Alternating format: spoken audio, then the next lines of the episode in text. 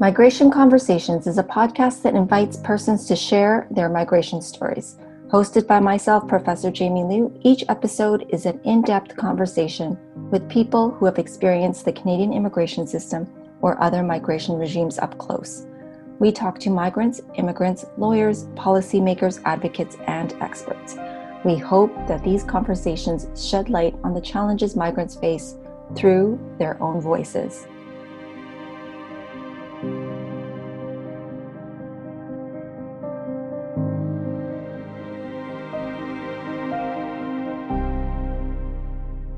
On today's episode, we speak with Roisa, a previously stateless person in Malaysia.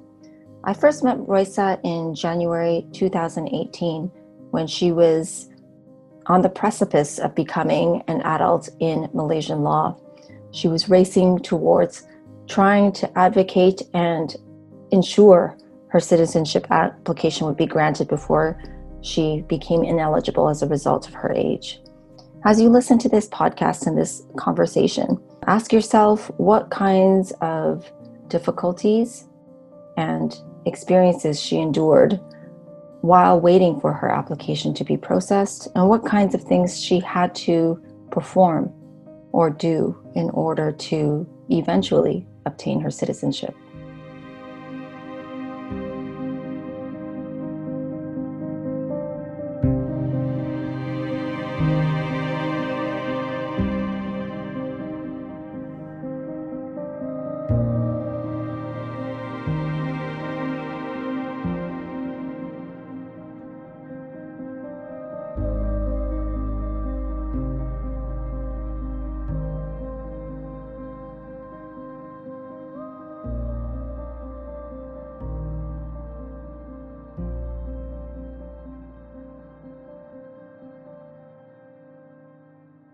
Today, we're going to be talking to a young woman named Roisa. She was a previously stateless person in Malaysia, but has now uh, been conferred citizenship. So, first of all, I want to say congratulations, Roisa. Um, when I first so met you, when I first met you, you were stateless, and it, a year later, um, when I received the news that you obtained your citizenship, I couldn't be happier for you. So I'm so glad that there's a happy ending to your story. yeah, thank you so much. so, Roisa, you and I met in Malaysia in January mm-hmm. 2018. And at the time, you did not have citizenship to any country whatsoever, and you were stateless. Um, can you tell me why you were stateless when we first met? And you know, I understand that you learned you were stateless at the age of 12. And maybe give us a sense of how you discovered you were stateless. Um, so basically, when here in Malaysia, basically when you turn in um, into 12 years old, uh, you had a whole, you know, like a birth certificate. And then after that, when you reach 12 years old, uh, on your birthday, you are to automatically uh, applicable to register for identity card, which is your um, it's like a car license. So basically, from there, uh, me and my adoptive parent we went to the registration office, and then from there we just uh, found out that um, that I had no basically legal document documentation uh, for my you know like for my citizenship. So basically i cannot apply for the ic the identity card. So we had to go for a long process which is um here we call it like um pendaftaran lewat kelahiran which is a late birth certification. So we had to go through that process. So from there uh, i just found out that i was stateless so basically we you know like it's it's a new journey starting from there yeah so from what i understand is that yeah mm-hmm. what you just said is that you didn't know that your birth certificate was not a legal document uh, that you were adopted yeah. when you were younger and at the age of 12 it's very common for people to go to the registrar's office to get an identification card from the malaysian government at the age of 12 you become eligible for this ic as they call it mm-hmm And when you went to apply, you were told your birth certificate was not a legal document and you were not a citizen. Is that correct? Mm-hmm. Yeah. How did you, were you there when they told you that you were not a citizen? They told you face to face at the government office? Um, basically, not directly words toward me, but I kind of get the, you know, like what they are saying. So basically, we just like, oh, oh no, you cannot register for this. You have to do something else. And then we just went for that. How did you feel when you couldn't get your IC or when you realized that you mm. possibly were not a citizen? Uh, at first, I was really young and I was like, you know, like like other kids who really want to have their own cards, you know, like my friend had it first.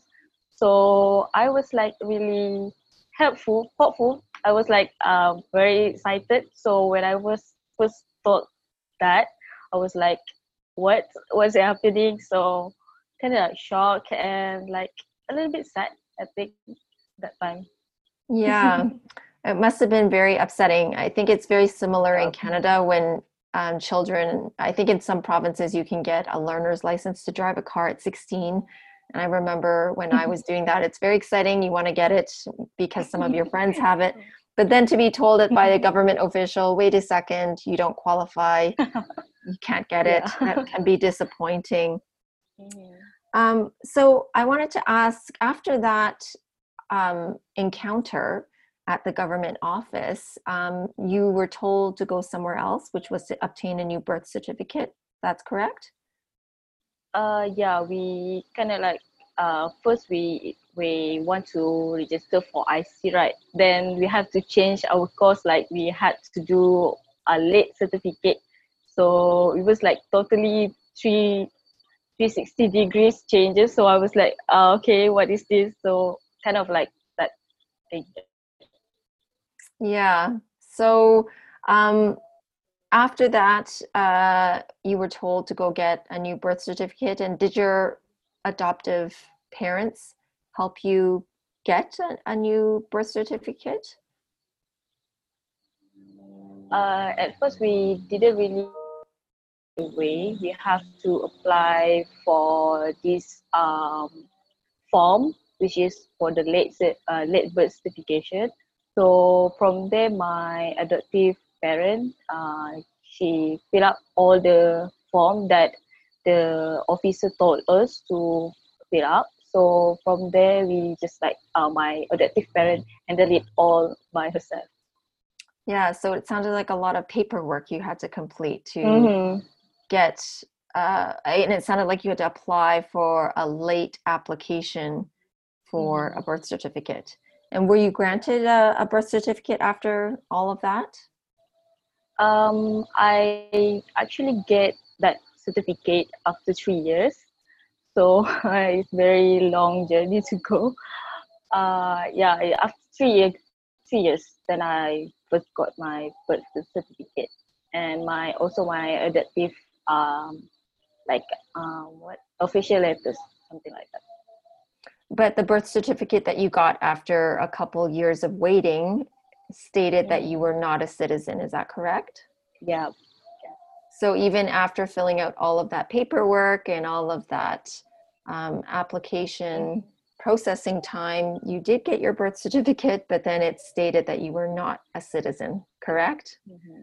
yeah that's very true and how did you feel when you obtained your birth certificate then um, basically, I don't really think it's a you know like a legal documentation. It's basically like almost to nothing because at the end of the day, you cannot use that um, birth certificate for like unlike citizenship.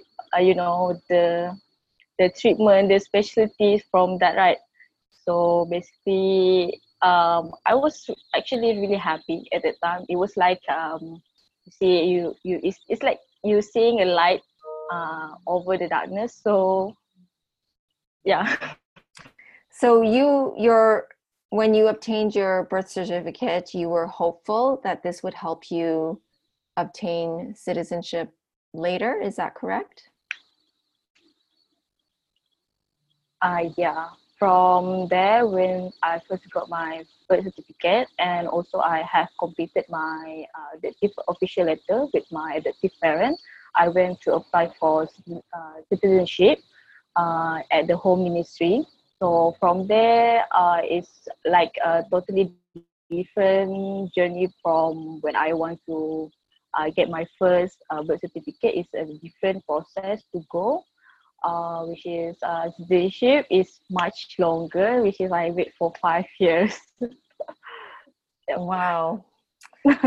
okay, so let me get this straight. You were told when you were applying for your identification card at the age of 12 that your birth mm-hmm. certificate was not a legal document and that you weren't a citizen. So then you applied for a new birth certificate that took about two yeah. years to get when you got your new birth mm-hmm. certificate, mm-hmm. it said you were not a citizen.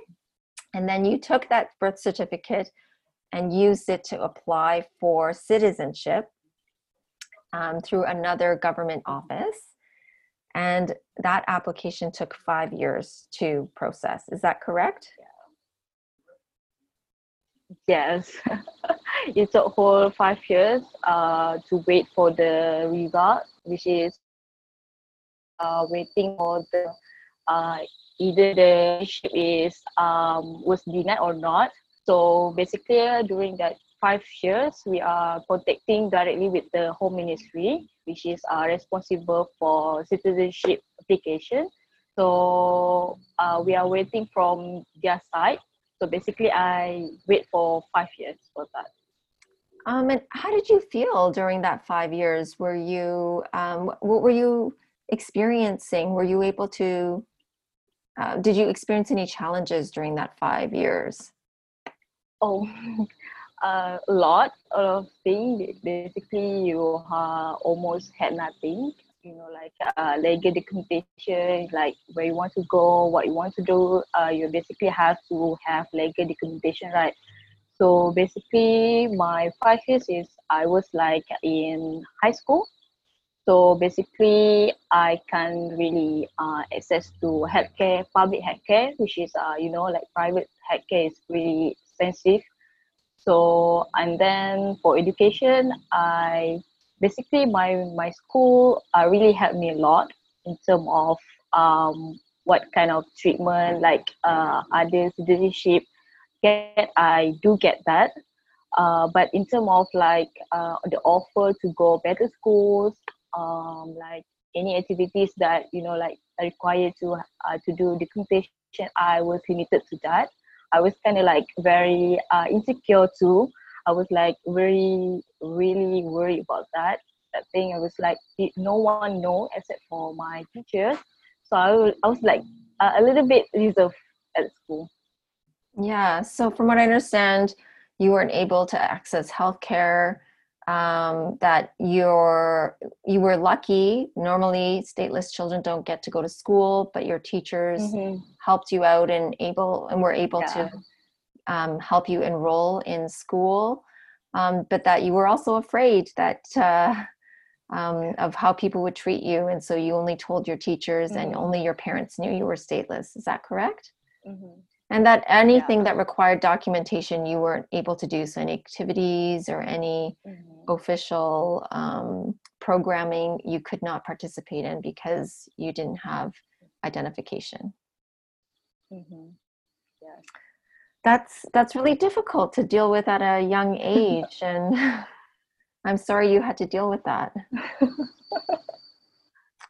yeah no and um, i understand that you met uh, a paralegal Satya by the name of Satya um, mm-hmm. um, through someone at your school um, who also helped you with yeah. your applications. Um, can you tell me mm-hmm. why do you think it is important for people to get legal assistance to help them with the process of mm-hmm. obtaining citizenship, and especially in your case? Uh, okay, uh, as for me and my adoptive parent, which is at that time my adoptive parent was like uh, 40 to 50 something, uh, 50, 50 years old. She was really old. Like uh, this kind of process is like really long and complicated in terms of the the form, what form you are need to uh, required to fill up and to what department you want you have to go to uh, get the right form to apply for the citizenship and whatsoever so in terms of that we kind of like really confused at that because uh, that was uh, a first time for my adoptive parent as well. So she was um, really need help in that kind of um, understanding to do the process uh, well. So basically um, with uh, mr satya he helped us a lot in terms of uh, what what suitable form to fill up and which department we have to go, which uh, places we, and then what uh, who we need to meet up, kind of like that thing. So um, it's really easier with uh, Mr. Satya to help us because he has a lot of um, experience. He has been uh, doing this for many years with other people that have similar cases with me. So uh, yeah, so far what we have done and we have been, you know, through all this time till today is from him. Mm-hmm. No, I understand from you and uh, Satya that uh, there's a lot of work involved in putting in a citizenship application together. Not only do you have to fill out the forms, you have to get the right form, as you said. And sometimes the government officials don't tell you which forms that you need or yeah. the forms. Um, they don't tell you which offices to go to to submit the forms. And also, mm-hmm. I understand he helped you obtain different kinds of documentary evidence too, right, to accompany mm-hmm. your application. So he helped you get a lot of the evidence you needed to prove you were mm-hmm. a citizen. Yeah. Um, I wondered if you could talk a little bit about um, why is it that um, you were um, identified as not a citizen to begin with. I mean, you have an interesting story. Can you tell me where you were born and how you came to be adopted? Oh, okay. Uh, I was born here uh, in Malaysia, Selangor. Uh, so basically, I was adopted by by my uh, I was adopted by my adoptive parent. Uh, so basically, my adoptive parent was uh, living with my real parents. What uh, as what I told by my adoptive parents. So basically, from there, uh, my adoptive parents told me that uh, the real my real parent had to go to their hometown, which is I think Philippines. I don't know. So uh, from there, I was taken care by my adoptive parent till I 12 years old until now. Uh, the, she died in 2014. So um, uh, basically, I don't. Uh, my documentation. Firstly, it was from my documentation, which I don't have my real parents and then I was adopted by my adoptive parent, uh, which is a Malaysian citizenship. Uh, and then I think because of the unknown reason, I think mostly because of the uh, parents detail that I don't have, they assume to be um, no not citizenship of nation. Mm-hmm. So, if I understood you correctly, um, your biological mother was uh, a migrant worker from the Philippines and that she was returning to the Philippines and your adoptive parents adopted you um, and that um, there was uh, an informal adoption that took place um, yeah. and mm-hmm. that uh, they raised you uh, but that you don't know who your biological parents are and you don't know exactly yeah. where they're from. Um, mm-hmm. But you've been adopted by Malaysian citizens. Is that correct? I think you had told me in the past um, that when you first went to the government office, that the government official um, had flagged you as someone who might not be a citizen or had said something mm-hmm. to you. Can you tell me about that encounter when you went to apply for your identification card as to why or how they um, sus- you know or had some suspicions as to why you didn't have the right uh, documentation um, basically, I feel like um, a little bit offended about that. I mean, like, um, you know, like people are directly say to me, like, where are you come from? Like, uh, who your parents, something like that. I was like, uh, okay, I'm from Malaysia. I was born in Malaysia. I have a legal documentation for that. And they was like, they were reading that and asking me after reading that documentation, it was like, okay, what is going on? So I was like, okay, kind of like that treatment. I uh, get it few times, but uh, no really big matters. I think you had told me in the past too that the government officials said you didn't look like your mother. Was that correct? yeah. yeah, that you you must not be her daughter because you don't look like your mother. And I think that was a comment on your appearance. Is that right? Mm-hmm. That, yeah, yeah that you might. That. But you said this happens to you sometimes that people look at you and say, "Where mm-hmm. are you mm-hmm. from?" Um, um, that you don't look like a typical Malaysian. Is that correct? uh, yeah, I think so. Mostly, mostly I heard that. Yeah. Um, I'm wondering if you could tell me how many times you did apply for citizenship. So the first time you said you applied, it took five years for them to mm-hmm. respond, for the government to respond to your application. And um, were you granted citizenship after that? Uh, no, I basically was denied for that uh, citizenship application. So after that, I went to second application. Uh, that time I was uh, 18 or 19, I think. So basically, uh, I was actually rushed because I want to apply for university. So basically, for public university, you need to have legal documentation uh, to apply for the university. So uh, from there, me and my uh, paralegal, Mr. Satya, he, uh, we went we went to the media. So you know, like to have um, a little bit uh, help from the public. So um, your first application, which you waited for for five years, was denied. Did the government give you any reason why they denied your application? Um, no, really. They, they just said um, that it was denied. No exact reason for that. So we just apply for the second one. Okay, and and um, the second citizenship application, were you granted citizenship then, and how long did you wait for them to process it? Uh, for the second one, uh, I think one year after that, then I got right away my identity card. So yeah, one, one year. So one year, and th- this one was granted or was not granted? Yeah, uh, I was granted for that. Okay. Was this the application that was done at uh, um, at the offices in uh, um, Putrajaya? Uh, yeah, when I was with you that time with okay. uh, my yeah. So you only applied twice. You only applied twice. Yeah. Okay. Mm-hmm. Okay, so it took you two applications and the entire processing time from beginning to end.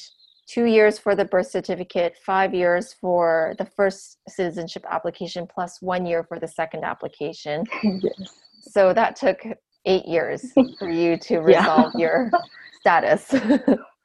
and in between, um, I understand that um, Mr. Satya connected you with a lawyer as well. You had a lawyer and a paralegal, and you took your case to the media. Why did you think it would be useful or helpful? Why did your lawyers think it was uh, useful for you to go to the media? And were you at all scared about sharing your story publicly? Uh, at first, I was really scared and worried because basically no any my friends know about this you know the one who knows is just the one who close my family and my teachers uh, and also mr satya so uh, i was really uh, worried about that at first and then but i thought about it um, deeply about it about my future and what what I want to do.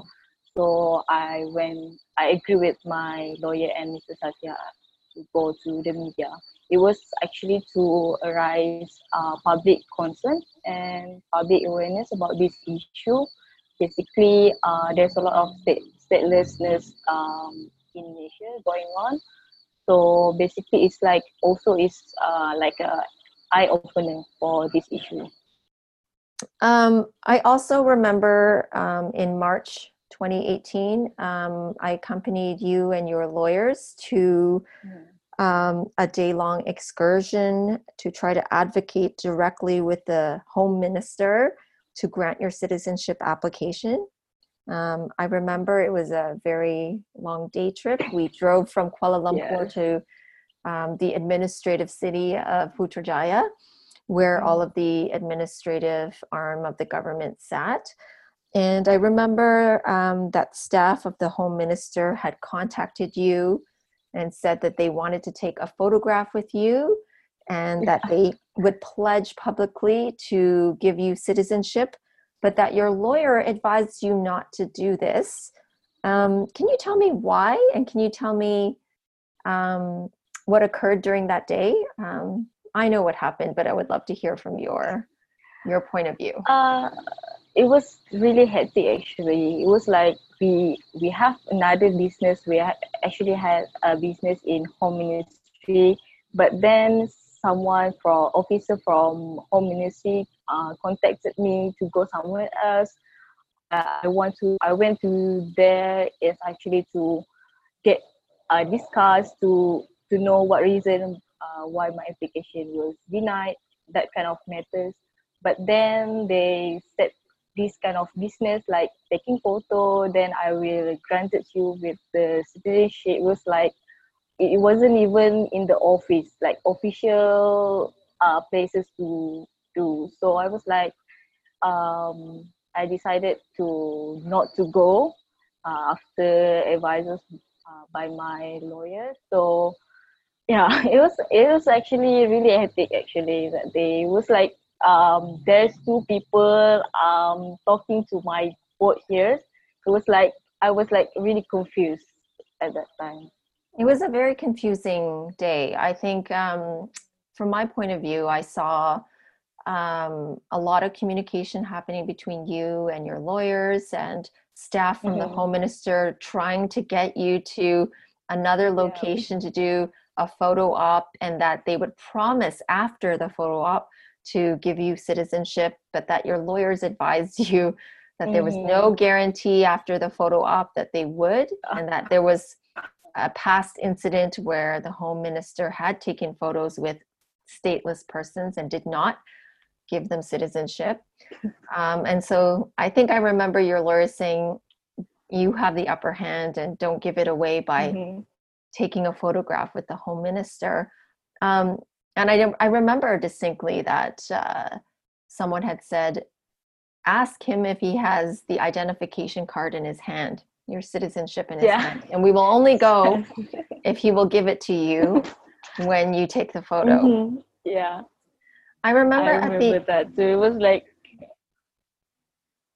keep going. Yeah, you remember that too? yeah uh yeah it was like really funny as well it was like oh my god what what you know like it's really hectic someone is like trying to get my attention and then you know like yeah and It was a bit of a roller coaster that day. We were oh, traveling from early morning till I would say early evening and back and Mhm. forth to try to negotiate a meeting with the home minister and yeah um, and the home minister trying to get you to do a photo with him. Mhm. And I wanted to know how you felt. At some points during the day, I observed you felt hopeful, and other times you felt quite sad. Can you ex- tell me what you felt during that day?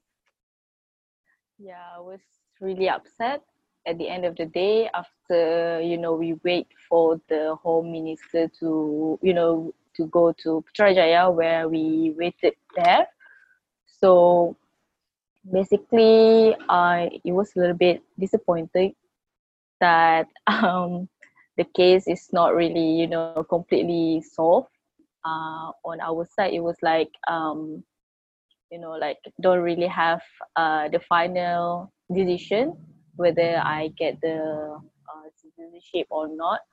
So I was a little bit upset and down, feeling down after that. Uh, but then my lawyers and Mr. Satya told me not to give up. They're really uh, supportive and encourage me uh, that this is not the end of the world. It's just uh, the beginning.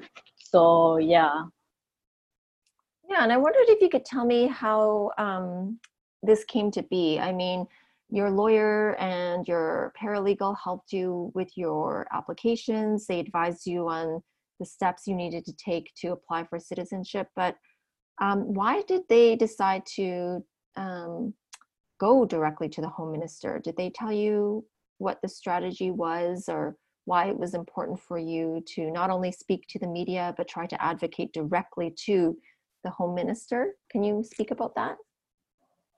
Mm, I'm not really sure, but then I think mostly because of the uh, home minister at that time was uh, 100% responsible for every citizenship application in Malaysia.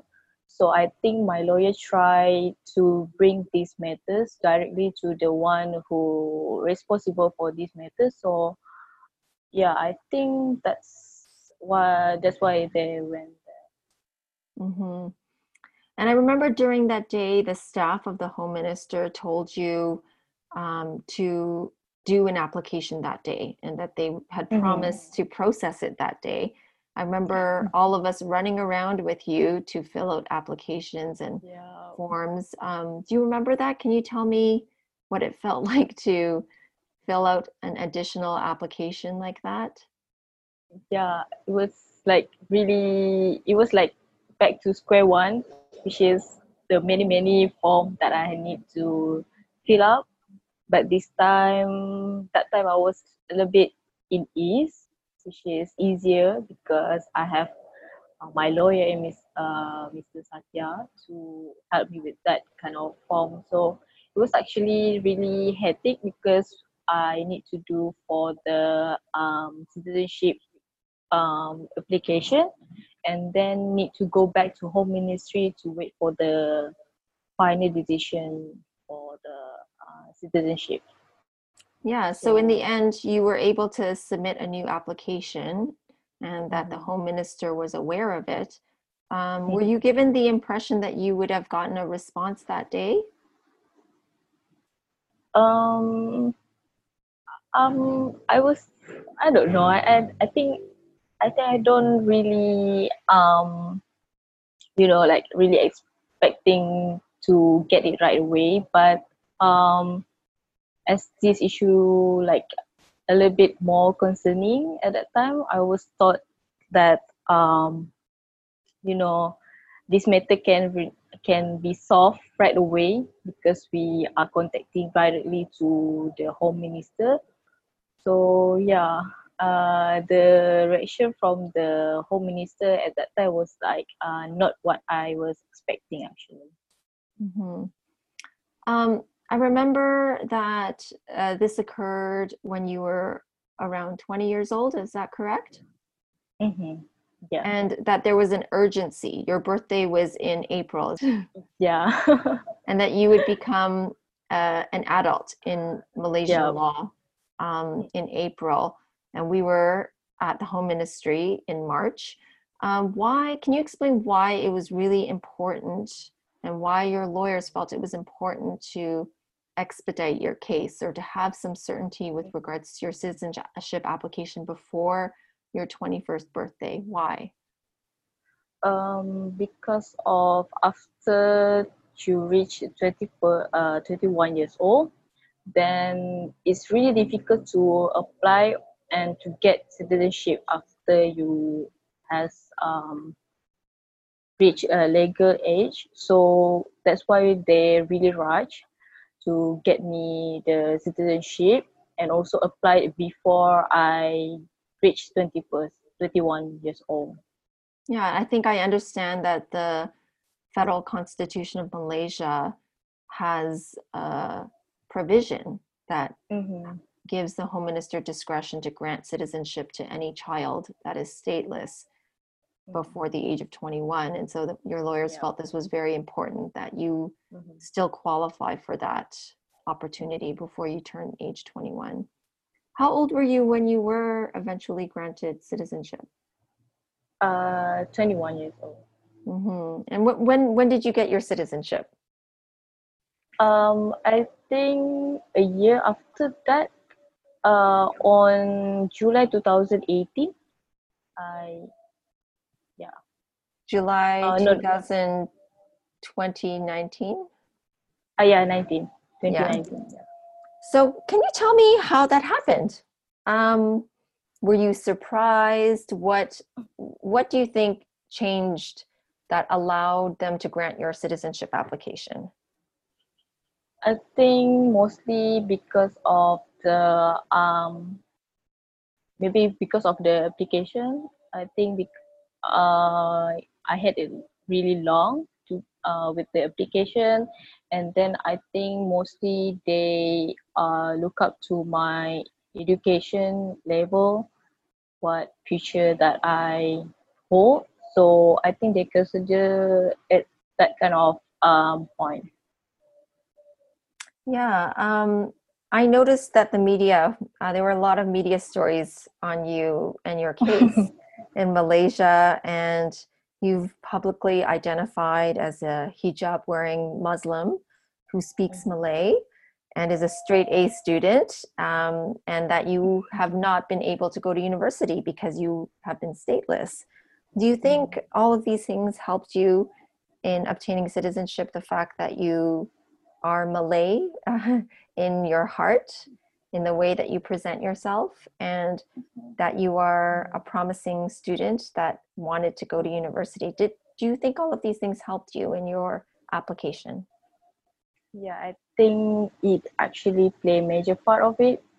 I think because of that, um, they uh, maybe they see something in me that you know, like something in future, um, and also that you know, uh, here we were we were speaking in Malay, so they are really look up at that of um character.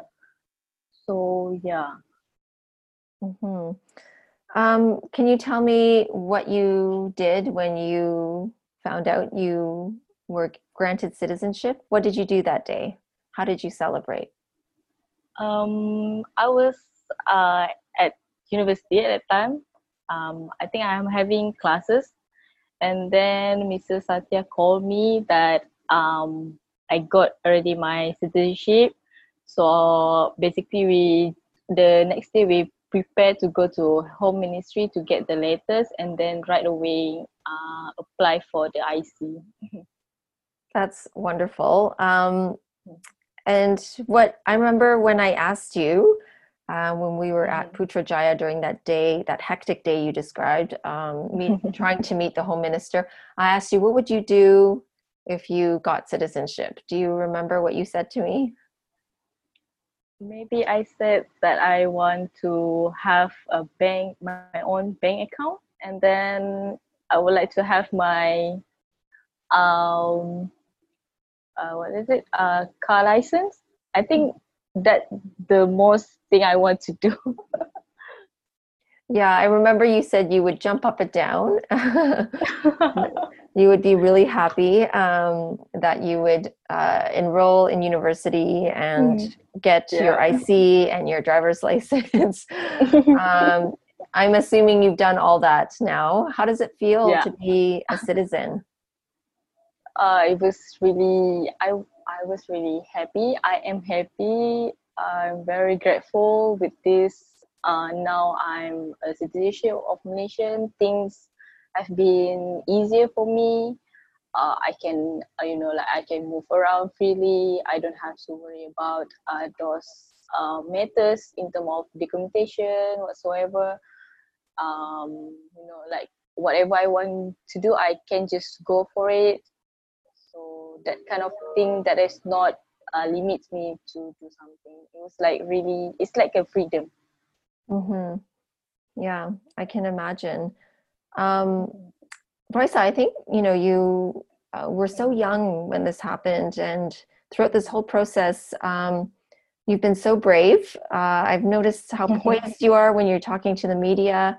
Um, and you, I didn't know this until you mentioned it now, but you said that nobody knew you were stateless until you went public. Um, how did people react when you came out publicly with your story? I, I think it's incredibly brave that you took that risk to come out with your story. So, how, how did people react and did people treat you differently after that? Um, basically, they just treat me the same like before.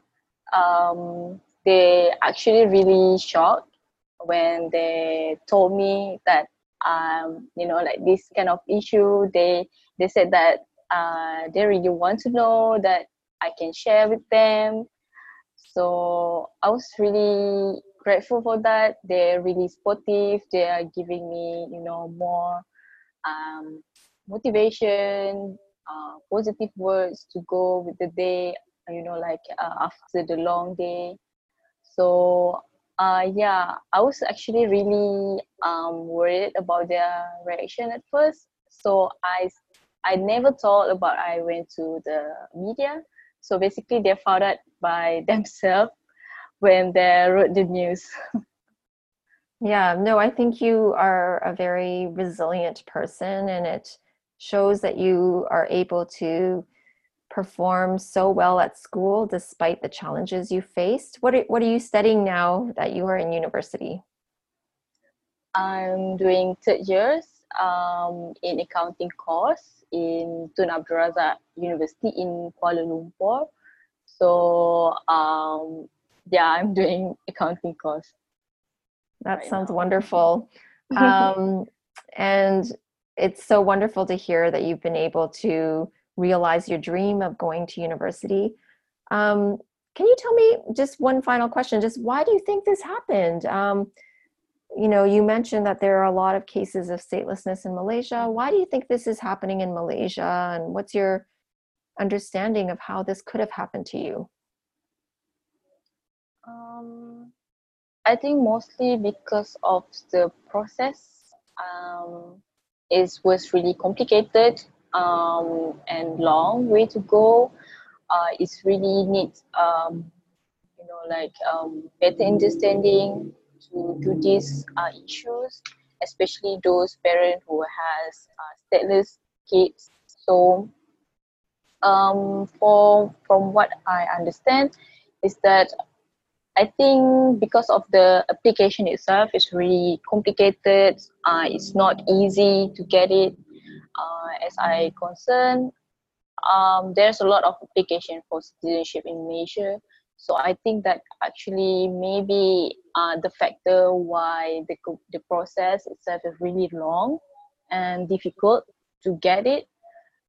Um, however, I think um, mostly because of the awareness about this issue that people don't have, and then especially for those parents who don't really have um, knowledge in law and what kind of um, process they need to go in, in right way so they can get the citizenship. I think that kind of uh, challenges uh, really, you know, um, play a you know, important role for that. Mm-hmm. Yeah, it sounded very complicated.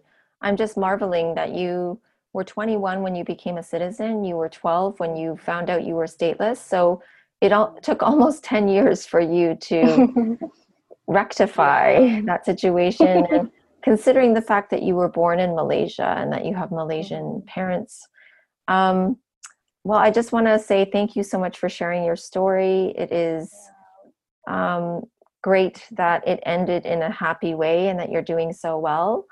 Um, but I just want to, you know, thank you for being brave again by sharing something that most people would find very difficult to talk about. So I thank you. I feel like this is like a long time ago, not really long time ago.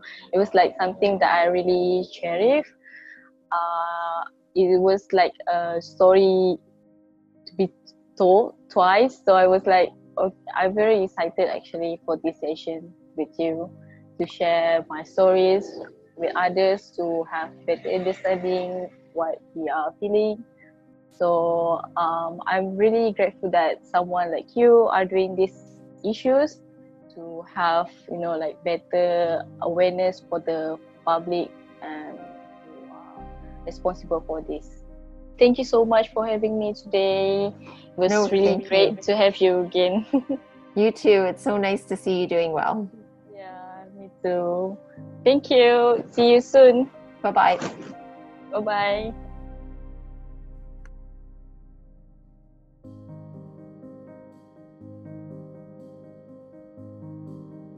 Migration Conversations is created and hosted by me, Professor Jamie Liew, and produced by University of Ottawa Tech Law Fellow June Gleed. This podcast was made possible with the guidance and assistance of University of Ottawa Tech Law Fellow Ritesh Kotak, Carleton University graduate student Rachel McNally, as well as the generous support of Carleton University and the University of Ottawa shared online projects and initiatives. You can find more Migration Conversations episodes on Apple Podcasts, Spotify, Google Podcasts, and YouTube with closed captions.